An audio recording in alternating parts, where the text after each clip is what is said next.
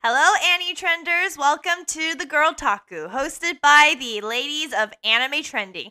We are back with another fun topic on the table. My name is Gracie, and the lovely witches with me are once again. Hello, Isabelle here. And this is Agnes. So, without further ado, the Girltaku today will be about ships, or more specifically, relationships within anime that we really, really like and find to be really healthy and also very cute and totally ship them. So, we've got a full set today and probably a lot of fangirling on top of that. Um, who wants to start first? Uh, like, who's volunteering? I just realized we never picked it like we usually do. I'm fine if you go first, Gracie. You want me to go first? All right, Yeah. you guys are ready for it. so, um, my first pick is actually Hak and Yona from uh, Yona of the Dawn, or the Japanese name Akatsuki no Yona. I fell in love with that couple within the anime, but it's only like grown since I started following the manga. I think the thing that I, I mean, yes, it's a little unfair for Hak just because yeah, uh, Hak clearly has had um um really or specifically romantic feelings towards Yona for a long time that she did not see because she was infatuated with Suwon. But I think their relationship, what makes it really, really work is sort of lying on Hak's shoulder. Hak doesn't do the generic bodyguard of don't worry about anything i will protect you sort of mindset. Like he's the guy who supports it when she's like i want to be stronger to defend myself. And it's like while he does feel an instinctive urge to be like no you don't have to. I can do it for you um he doesn't speak out on it. And we actually get that a lot from his inner monologues whenever she's you know asleep or something like that or he sees her hands are roughed up or you know she's clearly tired and ex- physically exhausted and he so desperately wants to just tell her to like relax and and take a step back but he knows like ultimately this is something that she wants to self improve on and to become a more capable person. And because it is in pursuit of her own self improvement despite all his misgivings, he never tries to stand in her way. He always tr- steps back and lets her um, take the necessary steps to character develop, essentially. And I just think that's so integral as part of their relationship because.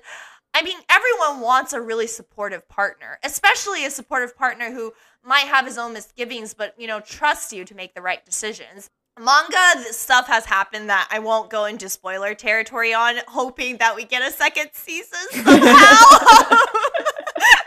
but um, even within the anime itself, I think like Yona on once again isn't quite there yet in regards to her level of um, romantic feelings towards him but without a doubt she cares a lot about him and there has been in the ova like flashbacks of when they were kids and it's just like she's so comfortable with him and she's so um and she's so casual with him that I think it's I mean it is only a matter of time for romantic feelings to develop really considering once again her romantic feelings towards Suwon was more of infatuation than actual like love.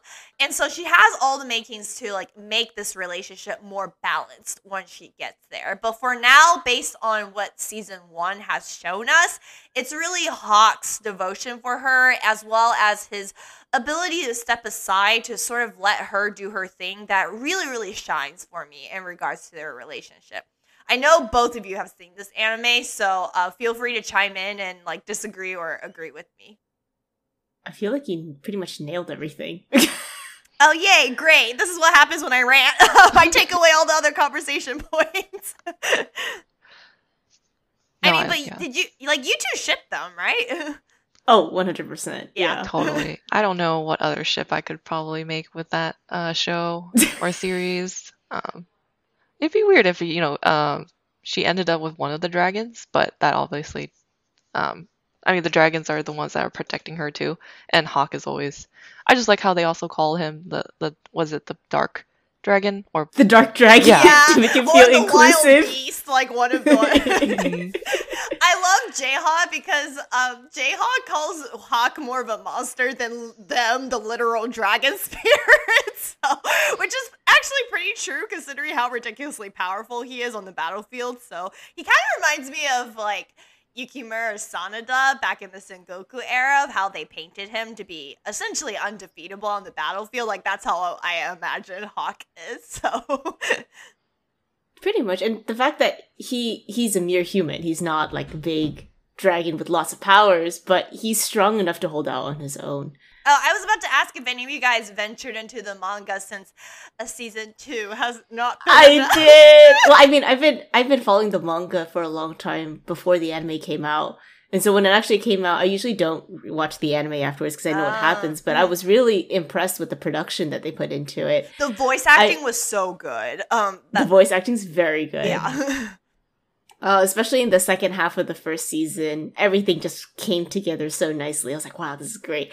But aside from the anime itself, the manga has a lot of really cool developments. And what I really like is you see a much more vulnerable side of Hak, much more exposed. It's not as like poised or like cool and aloof kind of thing like he does in the anime. And seeing that side of Hak has Yona like put more on the spotlight and her trying to support him or figuring out ways, I guess, to make him feel better. So it feels that the relationship isn't so one sided anymore. Mhm. Right. I figured, I mean, I had faith in the author to not make it one sided, but I think um, Hak just really stood out in this relationship as like here's a way to to still like essentially like have a spot in the spotlight because Hak is very well loved within the fandom itself. And so it's like he has a major role and spot in the story and as a character, while at the same time being completely capable of supporting his bay, is what I like to call it. Um, Supporting his bay. yes supporting his bay to be like a stronger like more uh powerful person herself and so and i think like all of us would like a relationship like that at least that's what i feel like as someone who's probably like a little more independent and ambitious as like individually so i think that's just my take though i don't know like would you guys like I, i'm assuming this is like sort of the relationship or support you would want from your boyfriend whenever you guys have one or currently have one right now. Yeah, it's definitely like the patience and support that Hak has for Yona is really definitely a big thing. Not to mention, I feel like yeah, in the in the manga, it's just like he's been patient for so long that it's kind of hilarious, you know, when uh, Yona, you know, kind of like when he shows more of his vulnerable side, like you said. So when Yona, you know, tweaks into that, or when Yona realizes things, it's kind of funny to see their interactions and reactions to that. Also, Totally, Jae-ha yeah. is best wingman of the Oh, dragons. yes. For the longest time, Jae-ha was, I think, like number five on my husbando list. As to, really? like, yeah, as a testament of how much I really liked him, but Um. also because he's like best wingman. Mhm. Yeah, no, he's really close to Hak. Though, um, someone's pointed out that he is very affectionate towards Kija because they are so different. But then, um, it's because of that OVA, um, where Oh, the hot springs one, right? yeah, Oh. where Jae-ha was sort of like, like he doesn't really get Kija because he was like, oh, Kija's so innocent and uh, sort of naive and idealistic, and then freaks out over bugs and stuff like that. And so he can't help but find Kija a little weak in comparison to everyone else. But then when Kija reveals like his extreme mental and emotional strength, after that, it's like it's it was very obvious in the manga that Jae-ha's like sort of communications with Kija after that is like a lot more openly affectionate. So I always thought that was really cute too. Jae-ha's just an older brother. Let's just put it that way. I Yeah, guess despite Zeno probably fitting that more. Anyway, now we're just talking about the dragon. So um that's my first ship. Um that I just ugh, I want a season 2, guys. I want a season 2 because I know that's where all the development happens between them and do you think it's ever to happen?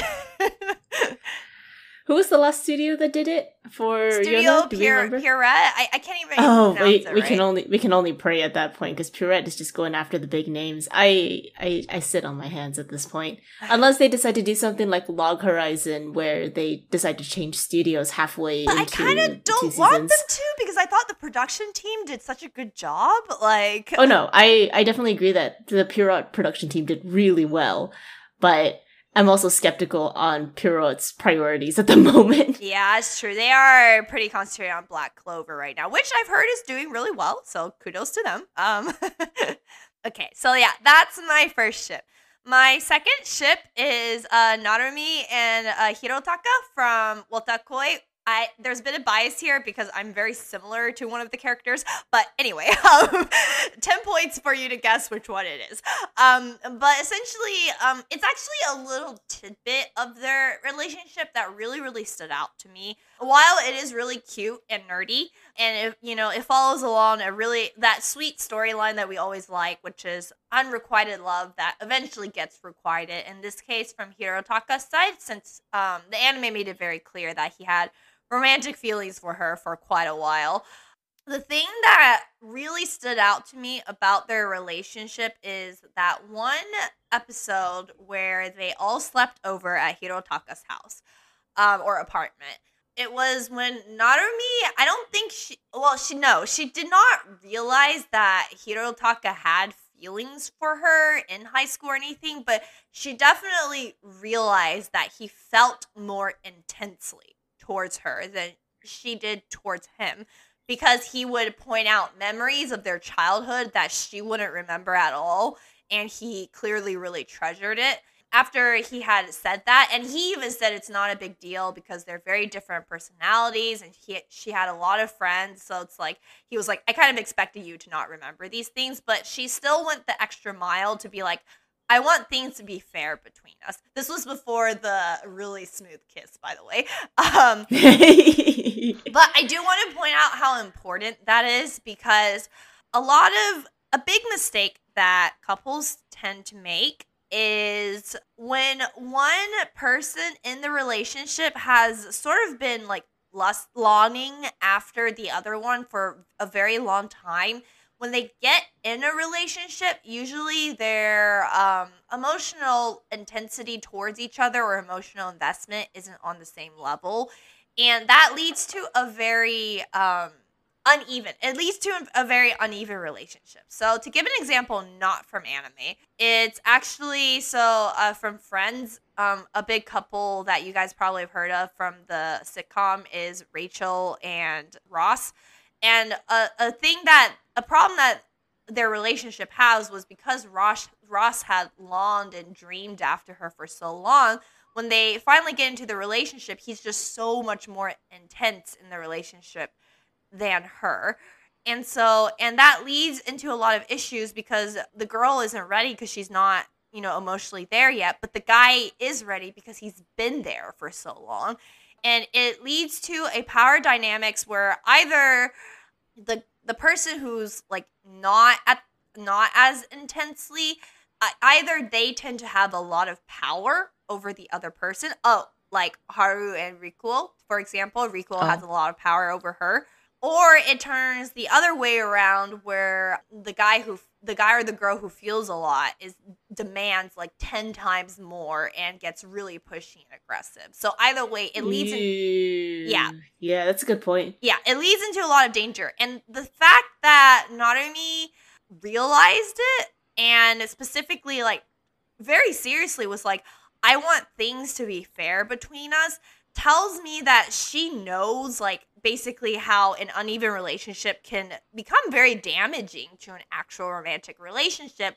And by explicitly saying it out to him, she wants them to be at the same level so none of that sort of unevenness ever happens. And that is first of all not a thing you often see in any sort of media like anime aside. Like I would say even in novels and movies and shows you don't sort of see that uh, recognition. But for her to also take the initiative, um, being the one who, in a way, holds more power, typically, it just tells me that she cares a lot about him and his feelings and that just really elevated the ship to or the relationship to me into a very healthy category in that case so yeah that's my very long rant about why i think i really like that couple and why i ship them please talk because i've talked long enough I think what's really cool that now that you talk about like their whole power dynamic and the fact that Narumi communicates this very openly really leads to the fact of how Narumi is probably the most experienced out of the two when it comes to dating and romantic relationships. Mm-hmm. And she uses that experience to like understand how her partner feels rather than her who's usually on the other side. You know, she has to hide herself. She can't really be super outspoken or like talk about her feelings when potentially her previous exes were just kind of like taking advantage, not taking advantage, but kind of like just being very blazed to it. While her now being on that receiving side is like, okay, I can take into account of my partner's emotions and figure things out with him. Mm-hmm. Yeah, no, and it's like uh, first of all, it's always a good sign if she was in the otaku closet and this she can be out of the otaku closet when she's with that guy. yeah. Always a good sign. I say that as someone who actually was in the otaku closet until like college and still kind of am. So, um, but yes, on it's just it, it is interesting because she is definitely the more experienced of the two for relationships, but we can't forget that those relationships didn't work out either. So um, clearly, she's not only just um, going through them, but she's also learning and applying like what she's learned to, you know, really make this one work. Or at least I think she's really trying to make this one work. So.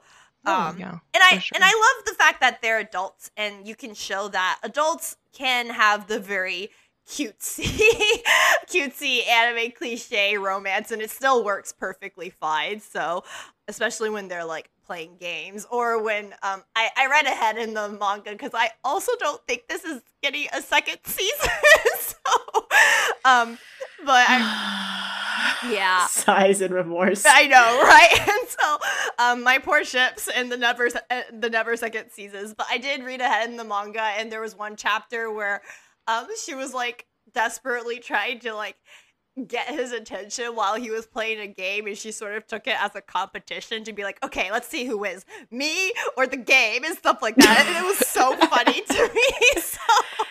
I feel like that's an that's like an age not ages old but that's like a pretty recent trend of the girlfriend like being really upset that her significant other or her boyfriend is like super occupied with his games or like a football show. So it becomes a competition for the girl to try to like get his attention uh, even though like he's just not in the mood or he just is not interested right now. He's just very immersed in his game. Well, no, the cherry on the top was at the end. He when she was like, I mean, she was a little sad, but it wasn't like actually like hurt personally hurtful to hers. Where she was like, "Yep, game one, I didn't win. It's okay. I'll just I'll just go back and we'll hang out another day," sort of thing. And he immediately stops his game and like runs after her because he was like, "Sorry, what you were doing was just too amusing." so I just oh, kept yeah. playing my game, and I was like, "This is the type of teasing I love seeing." So, but yeah, so that's like so that's another reason why I like them is I like the fact that they're adults, but they still have the really cutesy moment and stuff. Um, what do you think of this ship, Isabelle? I mean, you've seen World Dark yeah, Boy, right? I have. I definitely like like when you just mentioned that how like Hirotaka will usually do that to her, like kind of just tease her in the relationship. I think that's super cute and really really funny. And uh, that's also one of the moments where he shows his emotions because otherwise he's pretty emotionless even in game, he's just like super cool. Like, oh yeah, I'll just beat this boss, no problem. One shot solo kill. Exactly. Oh so. wait, I just this is in line with our was it our last episode where we talked about character types we don't like? Mm-hmm. Is yeah. so it took you a while to warm up to him, I'm assuming. Yeah, totally. Uh, like until we actually saw. Actually, I kind of liked it though. Like when I think in one of the first episodes where he straight up just said, "Oh, hey, are you going to that um like a con or something?" Oh yeah. And then she was like, yeah. "Don't reveal that right now, please don't." And he totally just did. I'm like, this this guy's cool. He's ballsy, that's for sure. Yeah. Uh, okay. So um, those are my two ship rants, essentially. Um, I am passing the baton to Isabelle in our order of our icons of where we're recording right now. So Um, Isabelle, tell us about your ships and Sure. why you think they're really healthy and why you just love them as a whole.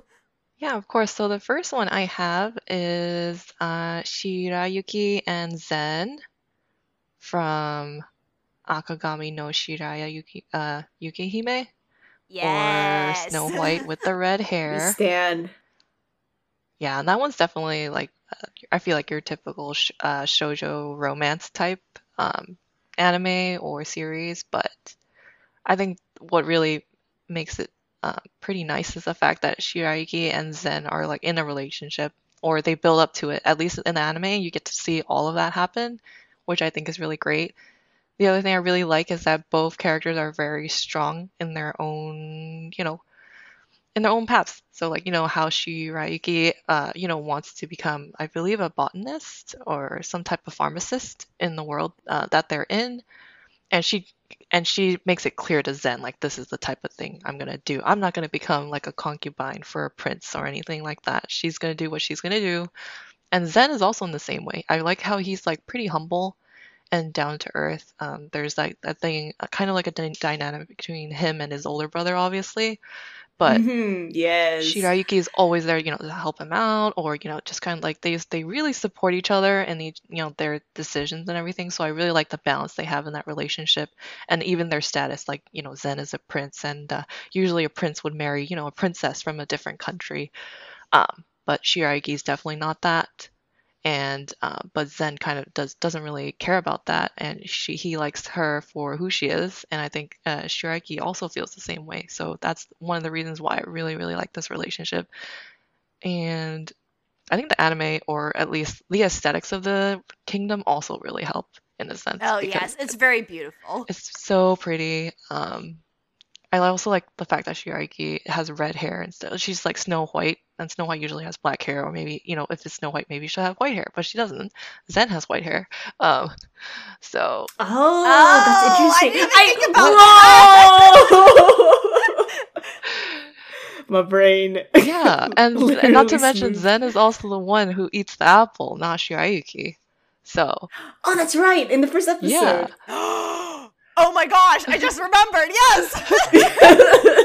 so yes, in a sense, it's, it's actually flipped. Like Zen is like taking on the role of Snow White for Shirayuki, and then um, yeah, when I started watching the show, I was looking for something like, oh, we're wait- I'm waiting for the girl to you know to eat the apple and stuff like that, and it doesn't happen, and it just gets it just keeps getting better. Honestly, I feel like I think another thing I really like about them is Mhm. that they motivate each other to become better. Like they're constantly there to be better for the other person, and that's all. Uh, that's like the probably the biggest sign of a healthy Yeah. relationship is if you are inspiring the other person in your relationship to become better for you. You know what? What more can you ask for? I mean, obviously you can't ask for a lot more, but I'm just saying, like for me, like that's a that's a really good baseline for a relationship. yeah, No, I totally agree. It's it's fantastic to watch them grow and develop, but also be very firm to each other. Like, I want to grow this way so that I can support you.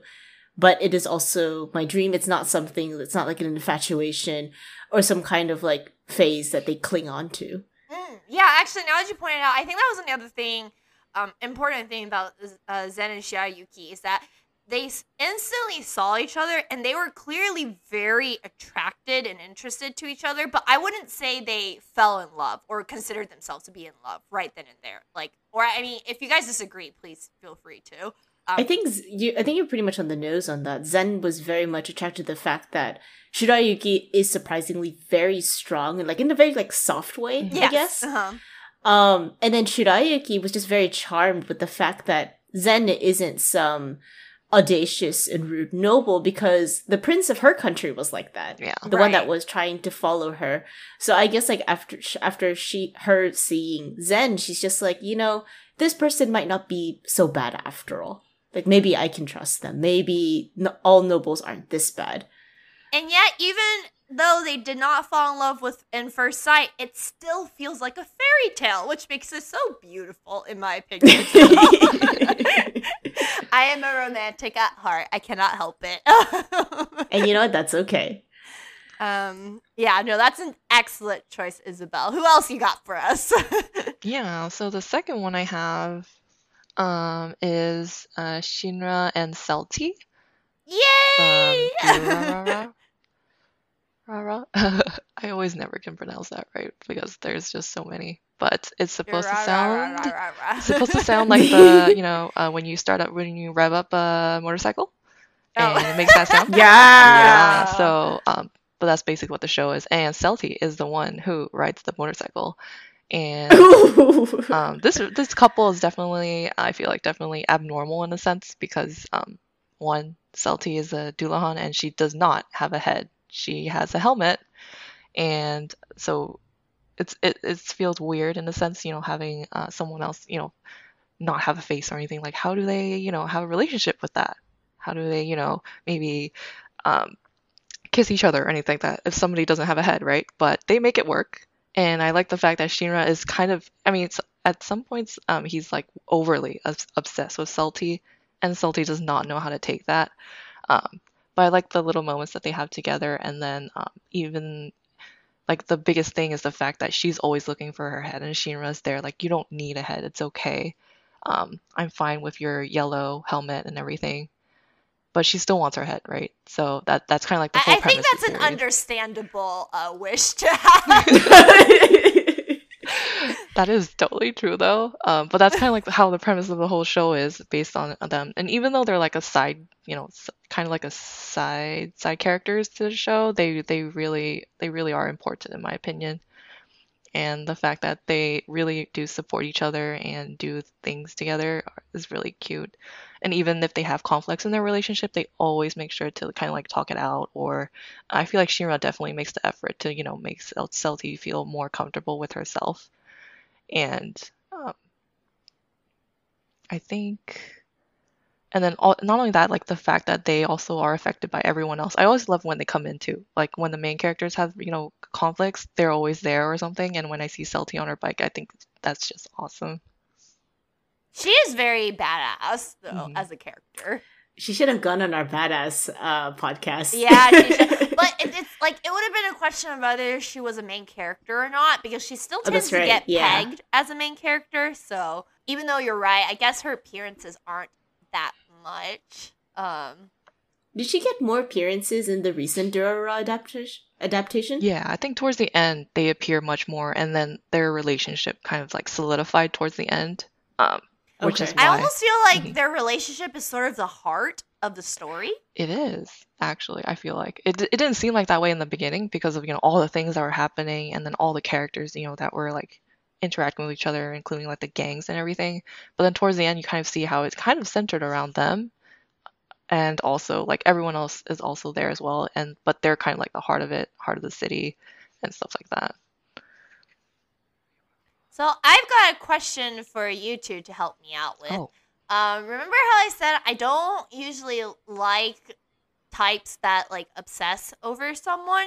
Mm. So Shinra does obsess over uh, uh, quite a bit, or Kelty. Uh, is it Kelty or Celty? I never figured it out. Uh, I um, think it's salty, but I may be wrong. Celty. I'm pretty okay, sure it's yeah. salty. so though. Shinra does kind of have obsessive moments over Celty, but I never minded it. So now I'm wondering why I never minded it. I think it might be the fact that he is he is like a scientist and doctor, right? And then how like scientists and doctors are they're super into Oh. research, and so you know if they're focused on one thing, I feel like that's kind of how you might have accepted it, uh, because he's he's like for the first like maybe he didn't um, necessarily like Celty at first, but like when he was doing more research about this and more research about you know mysterious phenomenons or such, um, he just kind of became obsessed with it, and I think that's part of his nature as well. No, you, you're right. That that makes more sense because I think yeah, because he does tend to get obsessed with literally anything that piques his interest for science, you know. so, um, so that's probably why is he shows that sort of same intensity for all the other topics. So her being one of those topics just feels more in line of who he is versus like a crazed love interest in that case. I also, I also like the fact that she's always saving him because he's such a wimp physically. So So then that raises another question on that same spectrum. Where does how does his infatuation for things that he's interested in differs from his romantic intentions towards Celty? Mm. That is a good question. Uh, You want to take that, Isabelle? I'm sorry, you had a second part to that, Agnes? Oh no, no, I was just gonna offer my own input, but I didn't. I didn't know if it was like enough to support like how how loving this couple is, just based on like the first two seasons of Durara, since we don't see them as often. Wait, no, no, no. But what what is your input though? Answer your own. Oh, own my question. input, like I guess I guess it's such a, it's a very good question for her.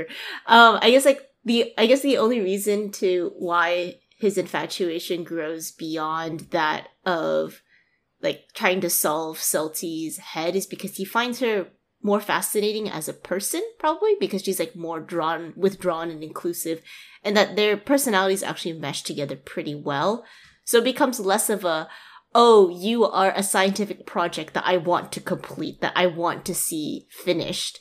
And gradually becomes like this relationship of like, oh yes, you are a very interesting person, but you like like you said, uh, Isabelle, you don't have to find your head. You're fine the way that you are. I think yeah, that's I think that's yeah, I think that's about right. Especially, um, you know, you already pointed out the head thing, but I feel like that was the crux of him being like, you don't need your head. You don't need your head because I know who you are as a person on the inside, and that's really all that matters to me. Which is so romantic now that I've said it out loud. I also like the fact that he's very transparent with her too. oh yes, Uh, and like at the end of I think season two, he reveals to her where the location of her head would have been hidden, and it's not like one of those anime moments where it's like, "Oh, I will not tell you because I want to protect you." You know, Oh, the truth yeah. hurts more than Mm, the heart does, right? That kind of stuff. But no, like he's very frank when he tells her where the origins are, but he also like lays it out with her, like, "I will help you recover it, like no matter what." Mhm. But here are the facts, kind of thing, which is like oddly very supportive of Shinra and almost seems out of character if you don't factor in his actual love and interest in her. Yeah, it's very nice that he's supportive as well.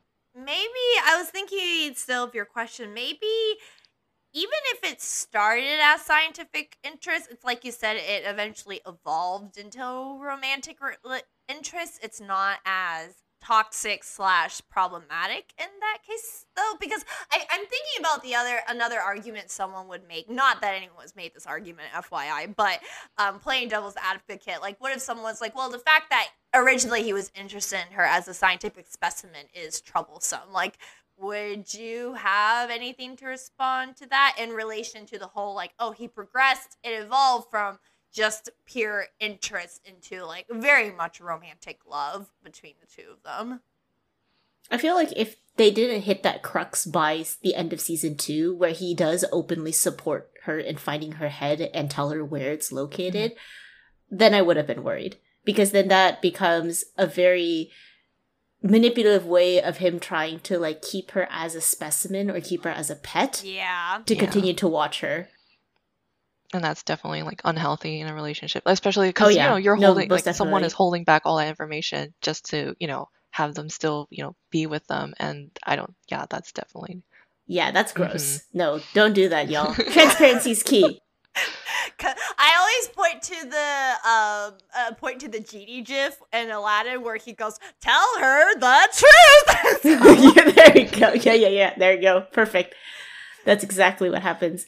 Well, anything, if anything to say is that Narita needs to make more side stories about them. That's all I request. oh yeah, that would be really cute. Yeah. I, I like it is interesting because author the author did walk a dangerous line. He could have very very easily devolved this into a very toxic relationship that you know we might have actually been mentioning in our second episode Mhm. instead of this episode today. But um, the fact that he didn't and made it so sweet and genuine, it's like we're gushing over it, even though yeah, yeah, yeah, yeah. headless. So. exactly. Yeah, it's it's unique. It's a it's a different kink, I guess. Question mark. But it works very well for them. Anyone remember the scene where she like transforms into like a bikini to purposely Yes, that's the one scene that's seared into my mind for so many yeah. years. and she like did it on purpose to be like, I'm trying to attract you, sort of thing. He was like, Yeah, yeah, I'm attracted. Oh man, that's, never change, Good Jorah. Never change. Ugh, Dora is so interesting. um, a mishmash of characters. Also, not to do with these ships that we are gushing over, but someone I was watching rewatching some of the episodes and um Shizuo's you know how Shizuo's younger brother got into a pretty stable relationship with Ruri, the um actress? I Oh, the she was in actress? season Yeah. two. Okay, yeah. So basically someone pointed out that out that Shizuo like um, essentially like severely injured slash threw a bench swung a bench like a baseball bat at her when she was like in her serial killer form with like the monster makeup and everything. And the top comment in that episode was like wait i just realized she was shizuo just beat the heck out of his younger brother's future girlfriend. And i was like oh that's awkward. Oof. Big oof. yeah. I, and i like i completely forgot about that until i resaw it. And i was like oh yeah that's that's that's her so, um you know makes family gatherings all the more interesting right Totally. Oh god.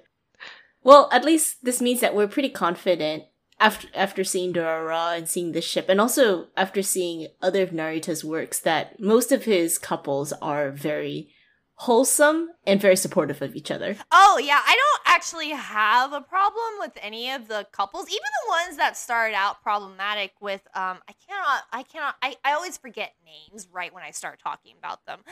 Um the one the guy who's voiced by uh, Miyano Mamoru. Of course, you know them by the voice actor. Of course I do. Um eh, he's the Wait, is this from Baccano or from uh, Dorara? Duh, um Okay. Mikado's best friend Maso?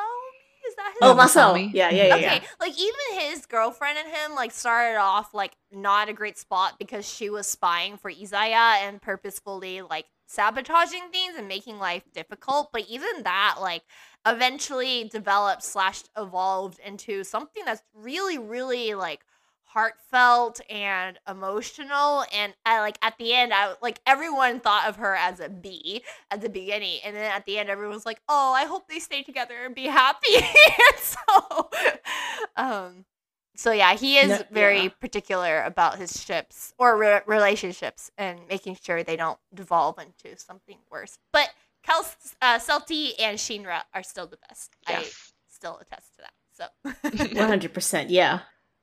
All right. Are we ready to hear Agnes's ships here today? Mm-hmm. I think we are.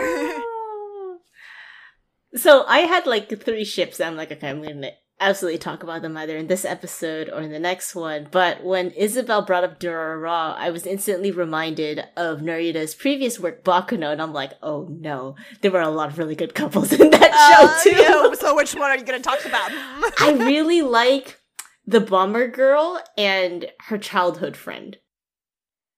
Does anybody remember from Baccano? I don't remember their names right I now. personally haven't seen it, so I'm not sure. But yeah. Mm-hmm. Oh, you guys haven't seen it? Oh, it's so good. yeah, okay. that's my confession. I know it's great, but I haven't seen it either. Okay, never mind that. I, I will switch to a different topic. Wait, then. no, no, no. You can still describe it. Like, I'm still down to hearing about it. Okay, so they're kind of like a group of like good noble thieves almost. And the two of them are like in this very small gang that tried to hijack the the the the train that all the char- the rest of the characters are on. And they have a really good relationship in the sense that they grew up as childhood friends and uh Jacuzzi, the main male lead, has always been very timid and the bomber girl has always been like very supportive of him and always like making him go out of his shell and go explore. And on the other hand, the bomber girl is someone who's like very into like science and tinkering with explosives to the point that she completely like almost lost her vision and had scarred herself severely in one of these experiments. So as children, when she uh uh when she underwent that incident, she didn't talk to anybody, she didn't open up to anybody. But Jacuzzi literally crawled over to her house because they were like next door neighbors, up to her roof, came in through her window, and tried to like console her and tell her that she was still beautiful and like Aw. encourage her to keep going and ended up being like the best of thieves. And I was like, wait, this is so wholesome. Excuse so me, Narita. cute.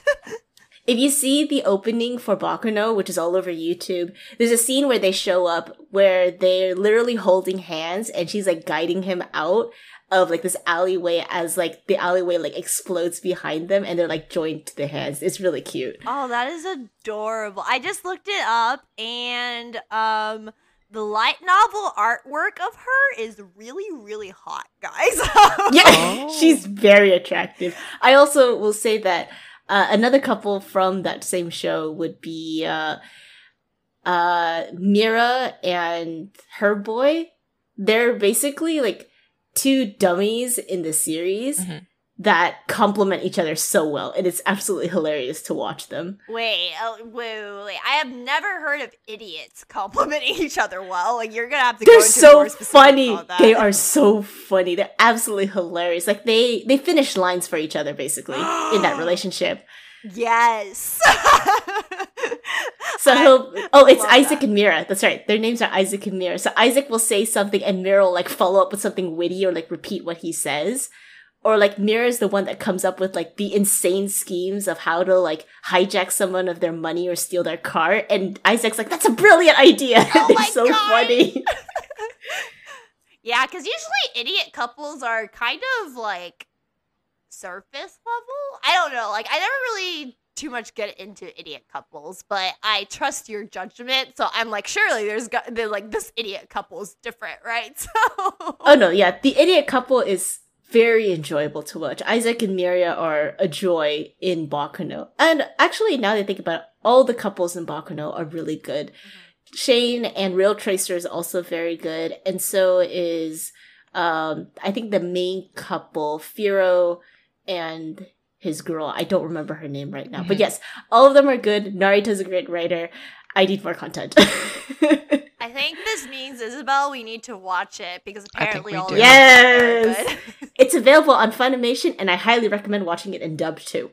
In dub. It's- okay. It's very good in dub. It's during that time period where Funimation was really good at dub, like the fun, uh, the Full Metal Alchemist time period. yes. Yeah. So you got a lot of really good dubs, and they have, and since all the characters are in like 1920s America, they add in all the accents, and it's really fun to watch Oh, them. That sounds like yeah, definitely fun to hear and listen to. Yeah, yeah, yeah, yeah. Mhm. But I should probably go back to our original topic. I got sidelined because I'm like Narita makes great couples. That's right. okay, yes, but um, what were the others on your list? So the first one that popped in my head was Holo and Lawrence from a very old series called Spice and Wolf. It got an adaptation, I think, somewhere in the mid 2000s, maybe like 2005 or 2006. And it features a story about a merchant who encounters a wolf girl. It feels very like kind of like isekai fantasy ish, but they have such a fantastic adult relationship as two people who have independent goals, but they find themselves as travelers traveling to an unknown destination, which I think was fantastic. And they both respect each other very well throughout both the anime and in the light novel series. Did you read the light novel? I actually am currently reading through the light novel, slugging through it, but yes, I am do, reading do you it. have one that, or I mean, sorry, not have one, but more like, um, do you prefer one over the other right now, or do you think like the anime adaptation is just so good of the light novel? The anime adaptation only covered two seasons, so it actually didn't cover the entirety of the light novel, but Oh, it did a really good job. The anime actually did a good job at cementing how good their relationship is. They have a lot of friendly banter in the anime of Holo teasing Lawrence because Holo is dubbed as the great wise wolf. She is a wolf that can has lived for thousands of years and has acquired a wisdom and intellect and uh, senses much more than any anyone could of her era. Hence why she's the wise wolf. She's often consulted by many villagers of the bountiful harvests. But at the end of the day, like she is still like a sentient creature who's learning to understand new ways of the human world. So Lawrence kind of likes to tease her a little bit. And then on the flip side, she also teases Lawrence too because she's like, Oh, you are a mere human who has no superiority over my very keen ears that can detect lies and stuff like that. So it's very fun to watch them, but they do respect each other quite a bit. And when one of them has like the upper hand, they will end up complimenting the other or like begrudgingly admitting like the other was right and that they were wrong. Ooh, that's So it's really very wholesome. Yeah, no, that's really important because I think a big mistake that a lot of people make as a whole is when they get into an argument or a disagreement or even a debate if um just the idea of having to admit they were wrong and stuff is just so hard for people to take, including me. Like, I will admit to having struggled with that because it's just like, it just kind of hurts when you have to admit that you're wrong. So if they're able to do it with each other, like in a relationship, that's a really good sign as well. Yeah, for sure. Like they show signs where they will assert themselves in the relationship and in the light novel too. And there are times when they kind of like not regress back, but they admit like, yeah, okay, fine, you're right. And and it all ends on a very happy note. You see it a lot in the light novel too. So it was really refreshing to read such a couple like that. Because in anime, oftentimes like you said you know there's like a, a fight where they there was like miscommunication and people don't saying sorry to each other. But what grates me the most is that there's no actual i'm sorry moment. Mhm. it's usually a moment where the anime girl starts crying. She's like i miss being away from you for so long. And the boy like Mm, kisses yeah. or hugs her and then that's the end of it. That's how they resolve their fights. But i'm just like that's not how fights in general get resolved not even in a romantic relationship Right. but in a friendship as well Yeah, I Mhm. agree. And even in romantic relationships where um you know, even with married couples sometimes when they just like let the conflict sit and become irrelevant anymore, it tends to come back later when they get angry again because ultimately it was never formally resolved. And It so doesn't. and I- right Yeah. I remember reading from a, I think it was a, a relationship counselor on one of their articles, but basically they said like parents, if you ever have a fight and your kids hear it, like make sure your kids hear the resolution as well. Basically to teach them that hey, arguments will happen in relationships in very stable marriages, but you know what? The key of it is figuring out the disagreement and finally coming to a conclusion to it rather than just letting it fizz away. So I remember watching that anime though so long ago. I was but only an elementary school kid, and so um, did I? it's a lot to take in under- did it's a I take understand a lot of the references and the vocab used in there? No, no, I do not. I was still learning English. so. do you recognize it now as an accountant because there's a lot of finance going on in the show It's actually really sad whenever I see like gifs on it regarding like the finances and stuff. I'm just like, oh, my life has become so sad. There's always um there's always a, a meme at least or some sort of reference that goes around uh, the internet being like holo has saved japan because like she's such a god when it comes to like fortune yes. and repairing the debt I also their relationship was slightly subtle in regards to oh yes. like the romantic feelings towards them, which is always really nice. At least to oh most definitely. Yeah it it's a long long burn. Um it the light novel spans i think like 20 plus novels. Oh wow. So it's a lot of character development, and most of the stories of them is mainly them going through different towns on their way to her hometown and just like picking up information, solving mysteries, and like figuring out like the world's finances at the same time. the world's so, finances. Oh god. It's- I mean, it, it sounds really funny as I say it, but they actually do. There's a lot of episodes where they're like really sitting there with the with somebody who's like forging coins and they're figuring out like the weight of the coins and how much value it will have on the market instead of like a commonly minted coin around the area. So like that's like a very big educational moment, I guess. That is so. That anime. they're just nerds. They're just nerds in finance. That's it. They're accountants. That's so sad. they're accountants. so sad. I'm Well, it doesn't, it's not. It's not saying that accountants can make friends or can't have rela- romantic relationships, Gracie. but that is it's a sad job. Let me just put it that way. okay, well, they're not accountants just yet. They're traveling merchants. So, Who are doing a lot of accounting. They're accountants in my head. Um, and I think that anime also mentioned taxes too, so great for me. oh yes. Um, I'm telling you, taxes show up everywhere now, and I can't help but notice them. And I'm like, I can never escape. Like wherever I look, and I see taxes.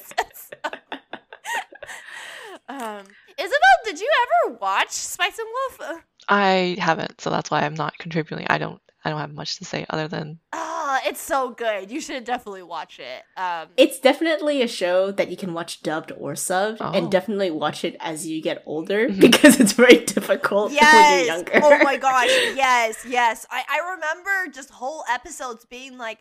I don't really get what went on. On top of the fact that I did not speak, I, I did not speak perfect English yet either. So I'll add those two on top of each other. I just remember watching it. I'm like, wow, these finance things are very interesting. And then the moment Ho- uh, Holo like shifts into a wolf form, I'm like, okay, this is the part where I can get invested. I understand this. Yeah, just Um, looking at the pictures, I don't. Yeah, now that you guys are talking about finance and stuff, I'm wondering what it actually is about because I thought it was some, about is it something different. It's Uh, very, it's like a fantastical slice of life, but Mm. without any of the adrenaline. I mean, there were a few adrenaline moments, Mhm. but not like severe, right? Agnes? It's a lot more low key in the sense like you're not fighting gods or monsters, but it's kind of like battling through what is considered like medieval trade, guilds, basically market warfare, I Oh, guess. I see, I see, I see. So there's more adrenaline and uh, intellect that plays into all their respective parts. Because there is one arc in the series where they're actually trying to outbeat their competitor Mhm. by selling a specific item on the market.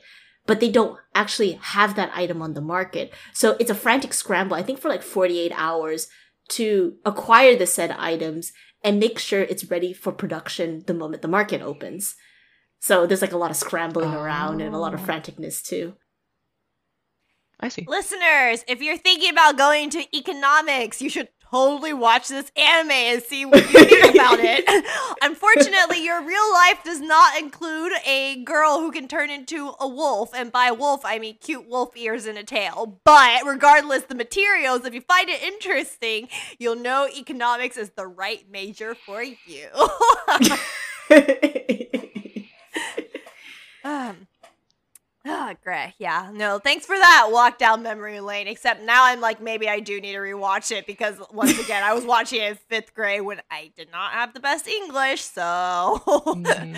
that is entirely fair. That is definitely fair. uh, uh, do you have another one, Isabelle, or are you planning to defer it to another time? Look at that fancy finance word.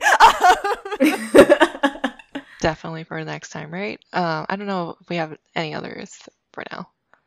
Did you have any others, Gracie? I mean, I always have more, but I'm a hardcore shipper. I've like my shipping antics have literally made me throw a fit in my living room once upon a time.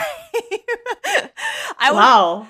I was so upset. I like maybe I should save it for another anime topic.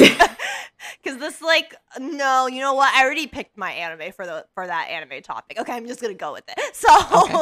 um so do you guys know Classroom Crisis? Yes, I've heard you talk about it a lot. I did. About the ship, yeah. oh, okay. Well then Agnes has already heard this. Isabelle, do you know Classroom Crisis? No, I don't, and I have not heard it from you. So, Okay, so basically in there, um, it had a really, really slow burn start, like uh, borderline like boring start, but then around halfway in the anime series, the plot really started to like, you know, jumpstart, and then it got really, really good. And by like the last few episodes, I would the episode would end, I'd be like, oh, like what's gonna happen? Like I'm like like that, like, that invested. And Mhm. so uh, I was really invested in one of the ships that the series had really like spent the entire time um putting together. It's like with a Genki girl and an angst guy. And um a spoiler alert, I like angst guys. But anyway, um the other thing is I just really like their um I just really like how they communicated with each other and stuff like that. And um for example, like one of the scenes where they got closer was he talked about the abuse that he went through and she like was very shocked by it and it hurt her a lot to hear him go through something like that and so she started crying and so he was like well shoot i said too much. And so he was like i'm just gonna leave like sorry i just dumped all that you know emotional garbage onto you baggage onto you and stuff like that. But then she immediately like slammed her books down. She was like i'm here to tutor you remember? And she's like the tutoring is not done. And so and she was like really tough and like ready to get back into tutoring and be like you know let's do this. And so um and that was like definitely the first moment that like a spark had happened between the two of them. Anyway, long story short, I really shipped them, and then for whatever reason, they also had a hot makeout session in like one of the like last two episodes, which like I rewatched Oh. too many times to be proud of. anyway, um, anyway, that aside, um, what happened was at the very end, they added a love triangle for some reason because like one of the other girls like had amnesia. Okay, um the the girl who I liked with the angst guy, her best friend had amnesia and basically stuck close to her the whole time. But then when her amnesia thing like passed like she recovered from amnesia and realized she had a history with the angst guy, she immediately liked him again. And so they ended it on this love triangle of like sort of the girls are like kind of fighting over him, but not really because they're still friends with each other. Mm. And so, and it ends with the guy being like, I don't know what to do and stuff. And I was so upset after all the plot, the character development they did between the angst guy and the Genki girl and putting them together and having their relationship develop only for the writer to randomly throw in a love triangle was literally one of the most upsetting thing in the world to me that I threw a fit in the living room of my apartment. So, oh no.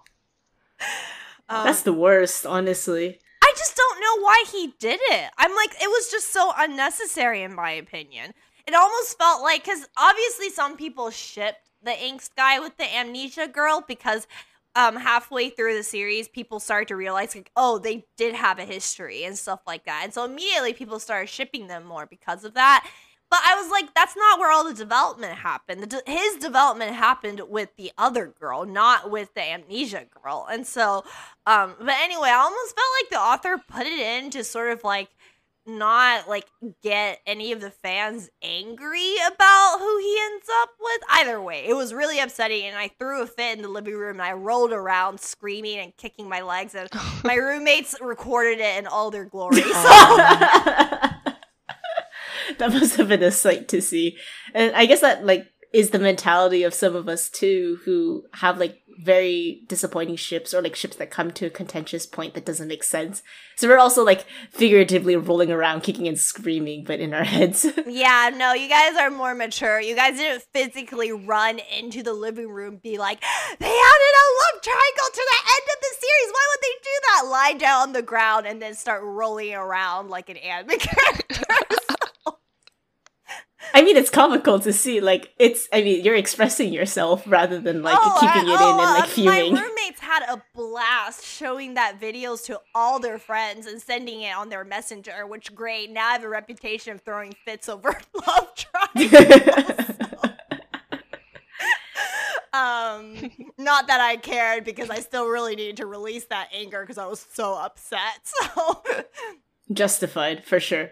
Yeah. Yeah, and it just Uh, shows like yeah how you know how emotionally packed or how emotional we can get over these relationships and couples that we see. I want you two to watch it and then tell me whose side you're on. All right, we'll see. Is it going to be a classes a class classroom crisis podcast? A classroom crisis plot. I don't think there's enough material. Well, actually, you might like it, Agnes, but um, I've heard good. I mean, based on the things that you've said, and also I think our overlord watched a bit of it too. It sounded really good, so I might look into it. it as well. definitely was slow at the beginning. Like I will admit to that, it was very slow and it seems very generic slash uninteresting. But just if you hold on, does the writing get good until the last episode? So Until the last episode. I will hold on to that fact to my grave. Ugh. Okay, this is a weird place to end the episode, but I'm gonna end it here.